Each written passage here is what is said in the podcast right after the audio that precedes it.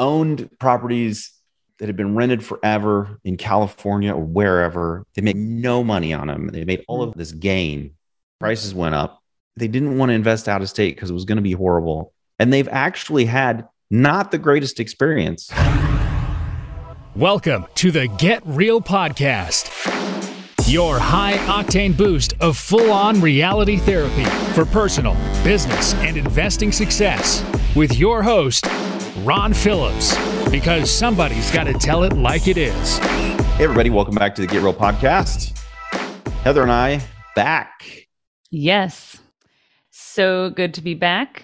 I um, was telling Ron that I have so many ideas right now of what to talk about. Sometimes on this podcast, it uh, feels a little heavy trying to come up with what you all want to hear. So please keep ideas coming to us. Invest at rpcinvest.com. Email us and give us what you want to hear. Or if there's a topic we discuss that you want a deeper dive or clarification on, we do some q&a episodes sometimes too. So if you have a short question that maybe doesn't warrant a podcast but would be good to have us cover please let us know.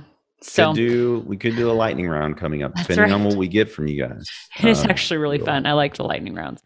Go ahead. Well heather and i are in different states so Yeah. to lead into the topic that we're talking about today we're starting to get questions about different states investing in different states investing across the country and you know that generally comes up because someone went to some seminar or some blog somewhere some and they blog, said you got to yeah. buy in your backyard or you're going to get killed. Yes. Or Mhm. self-managing. I've had that pop up in the last week. It's really interesting how i haven't seen those questions in a couple of years. Like oh i'm nervous to buy remotely i'm like whoa that's i thought we were over that. So Again, have you not heard anything we've said? I know. For the past like how many years? 17 years?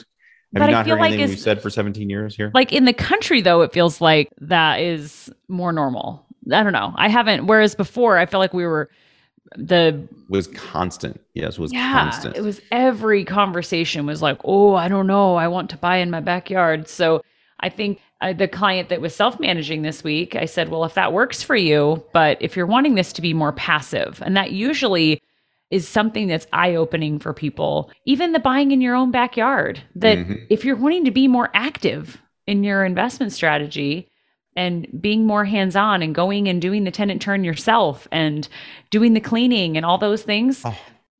good for you actually not not good for you actually. yeah true.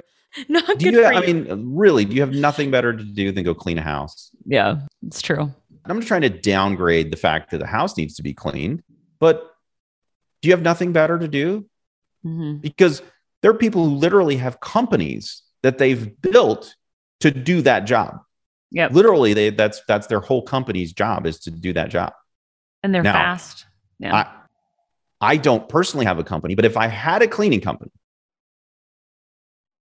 and I could professionally clean your house really, really quick and you didn't have to go there, I'm not sure why you wouldn't use my cleaning company. Yeah, I think it's a deeper conversation of like, what would you do with that time? How could you better yourself, or how could you spend the energies elsewhere such that you could propel yourself to reach your goals faster? I think there's another piece to this too, Heather. I think that's all true. I think some people don't re- even really know what having a good time is anymore because they've been working for so many years. I know that because I was one of them. But there's a deeper thing here too because there's there are some people who just cannot give up control they must control the process because no one can clean the house better than them that may be true actually that actually may be true because some ocd people literally clean better than other people Good point. i know them Yeah. i go into a lot of different people's houses people's level of what they feel is clean is entirely different it spans the spectrum i get it but does your rental property need to be like completely spit shined Yeah. by you? Mm, probably not. Probably not. It needs to be clean and ready to show. That's what it needs to be. Yeah. And generally, there are professional people out there who can make that happen. So there's two problems here, uh, Heather. One, well, both of them actually are a little bit deeper than most people, I think, like to admit. Or even like to think about. I mean, I have some friends who run businesses and they have some control problems. And not They literally cannot let their team do anything without them stepping in and micromanaging everything. And we've talked about what that does to people on this show before, but in case you missed it, it literally takes all of their desire to do this themselves and it just shucks it right out of them. Mm-hmm. And they will not grow because of it. And on So top of it, you as a business owner is suffering because of it. So Yeah, because you can't grow. nobody There's wins. only one. There's only one of you, and if you think that you can do everything better than everybody else, well, then you're not going to be able to grow because you can't grow past what your capacity is. And as awesome as you feel like you are, you are not that awesome. So you literally can't grow past your capacity. And it's the same thing in the rental business.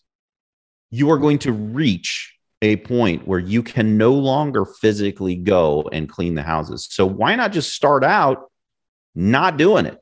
And another piece That's too is that there's the cleaning business that grows because of it.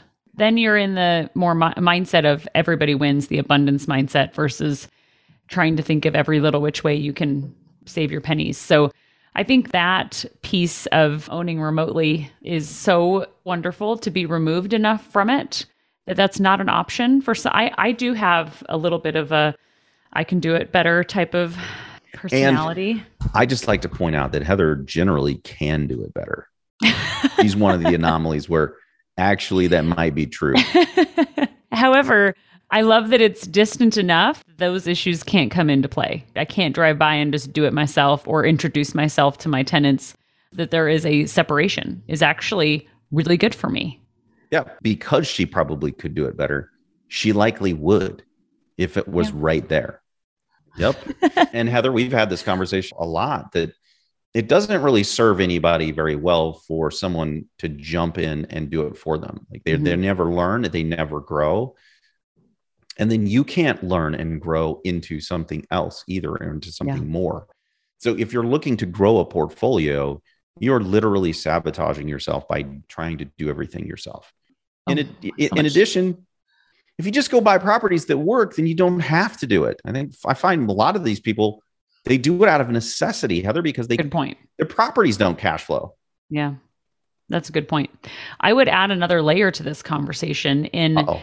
that when you own a property and you start micromanaging your property manager in in a way that undermines them and then they don't really like working for you i mean there is that dynamic that i've seen building with a couple of um, situations right now and so sometimes it's that you need to fire your property manager don't get me wrong sometimes you need to get a new relationship there but also not trusting that they're doing their job so i'll give a short example is I closed on a triplex in December and I closed knowing it wasn't ready yet because I needed the tax write off. Mm-hmm. So it was a full maybe 30 days before it was rent ready. And I reached out to the property manager and I said, Hey, did you get the keys? Like just making sure the loop was closed, that, you know, she's ready to market the property. She said, No, I don't have them yet, but I expect I'll get them next week.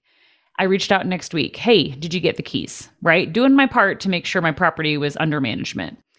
And then within a week, I didn't reach out back again. She had said she got the keys and that she was going to start managing and marketing the units.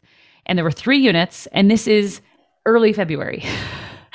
and I didn't reach out again for maybe less than a week, actually.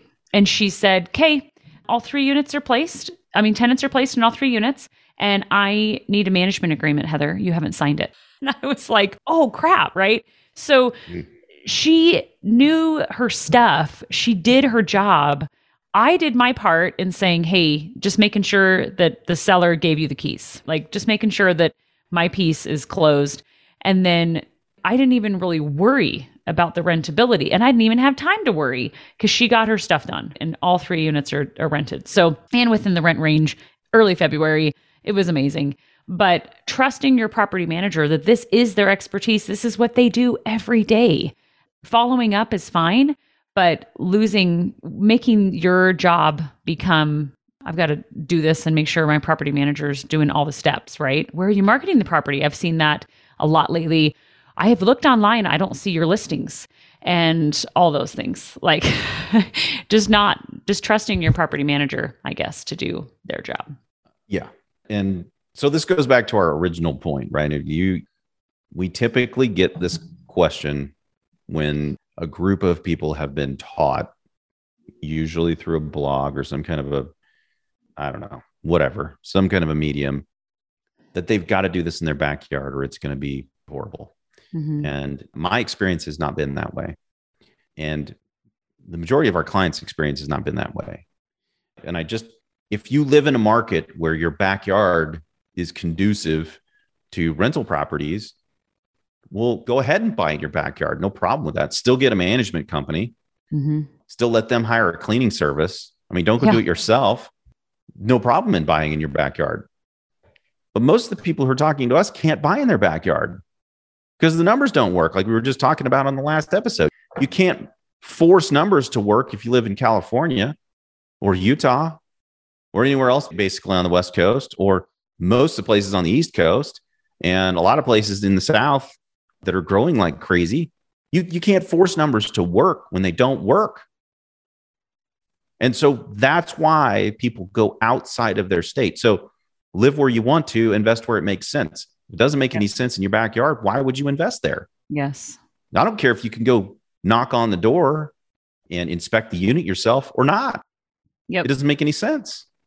And if you I, can't afford to oh. pay a, a, property manager because you've bought in an area, numbers don't make any sense. Shame on you. Just let's fix the problem, sell the property. And right now, you can sell the property, make a whole bunch of money.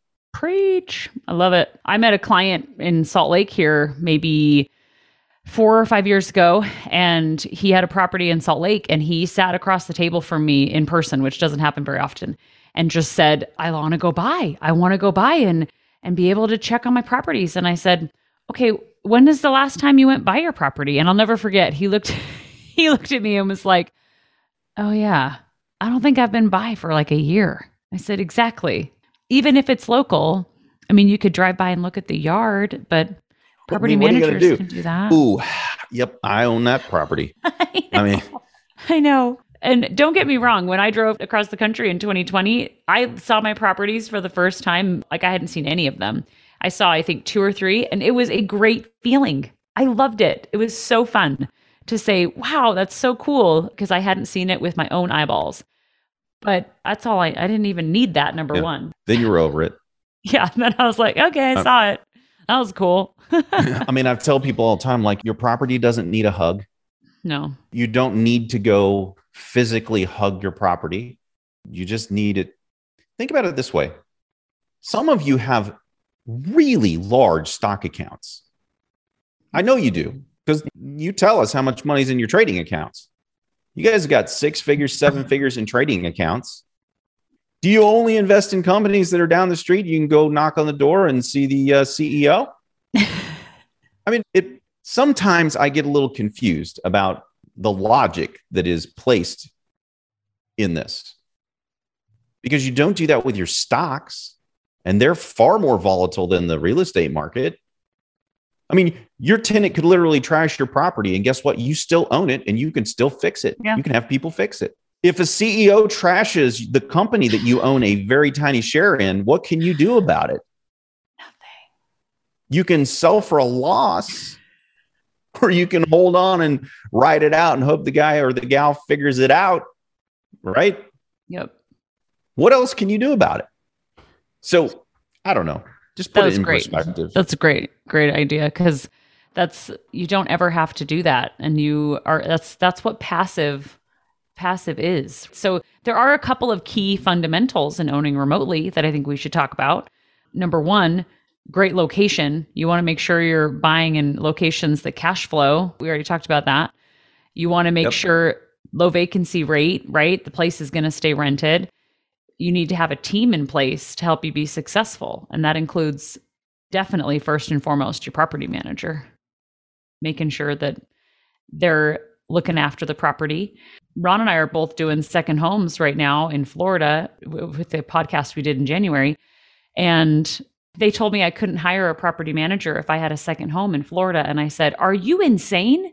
I said, I'm definitely hiring a property manager, even if it's exclusively my second home, so someone can look after the property. So, yep. I think the only caveat to this, I learned this, past, uh, what week, two weeks. I can't even remember now. I've been flying so much recently. but I was in a mastermind and, and Robert Allen was telling his story about how he lost everything. yeah. Apparently, avalanche. You have to be careful of avalanches. Oh yeah, that was crazy. They're apparently not covered under insurance. And not don't know they- that. I've never heard this before. Yeah. But people ask us about like tornadoes and hurricanes and earthquakes. You can get insurance for all of those things. But apparently, if your house gets wiped out by an avalanche, that's a big deal. So if you're getting a mountain chalet for your rental property, you might just check into avalanche insurance if you're at the base of the mountain or on the side of the mountain because his property was in Sundance out in Utah and it was I saw pictures of it, was pretty amazing really. An avalanche came down and took it out like just gone off the mountain, gone. Oh my word. And he lost. It's not really funny. It was a sad story, actually. He's, he lost a lot of money and he still had debt on the property. So he lost the house, Ah. no insurance, and he had to, oh. you know, he had to dig his, his way back out of that. So really rough. And he lived there. So it was in his backyard. So Wouldn't that be like story, flooding, but like with solid water? That's that's- insane. I don't think that's the way it works. But I never heard of that before. And I lived in Utah. Heather, you live in Utah. yeah, I- never heard of didn't it. know that. I didn't know that. I guess an avalanche couldn't have taken out any of our houses, but uh, because they, they weren't on the side of a mountain. But anyway, my point is everywhere that you buy, you just need to make sure that you fund, follow the fundamentals, like Heather was saying. And if the property, if the numbers work and we have, you know, have a solid property management company, then you don't really have to do much. Yeah. I mean, it is quote active. It's not really passive. It's active. You actually have to actively tell your property manager to go do things for you, but you don't have to do them. And it's a brilliant Yes. thing. I don't. I guess I'll end with this, Heather, unless you have something else. No, I was just going to say that when I say passive versus active, I'm thinking you're actively managing, going over there, Yes. doing the repairs yourself. No swinging hammers. Yeah. Go ahead. I was just going to make my 12 step joke that, that, you know, if you really do have a problem with this, that there is a 12 step program for you. We can help you get out of your own way. All you need Mhm. to do is just reach out and we can help you. Don't suffer alone. Suffer in silence. We, we got you over here. We Everybody who wants to self manage. Um, we can help you out. yes. First step is admitting that you have a problem. And if you didn't know it already, you do. You do have a problem. If you need And us to you'll- tell you, we'll tell you. and open your mind that it could be even better. I mean, it could be so much better than you owning in your own backyard. That, yeah. How many people have we known, Heather, that owned properties that have been rented forever in California or wherever? They're making Mm-hmm. no money on them. They made all of this gain. Mhm. Prices went up and they didn't want to invest out of state because it was going to be horrible. And they've actually had not the greatest experience. Yeah. And they still made a buttload more money than they made in California Yes. even with the properties not even performing as well as their quote, you know, California easy properties that they had, still they roped it out Yeah. out of state. Very true. I'm just telling you. We even won't hear from them for, like, magically, Yep. it still works. Yep. Then they'll come back and say, "So I need to 1031 exchange. I have equity. Let's do it again. Like Mhm. double down. Let's do it again." Mhm. So Yep. I forgot about this other house I owned in California. I'd like to do with that one too. yeah, yeah. That's before true. everybody moves out of the state and I lose all my money. So don't be an impediment to yourself and to your success. There are good deals out there. If they're in your backyard, buy them. If they're not in your backyard, buy them. Live where you want, invest where it makes sense. And as always, Heather, till next time, get out there and make something Make happen. it happen. I love it. Thanks, everyone. This has been the Get Real Podcast. To subscribe and for more information, including a list of all episodes, go to getrealestatesuccess.com.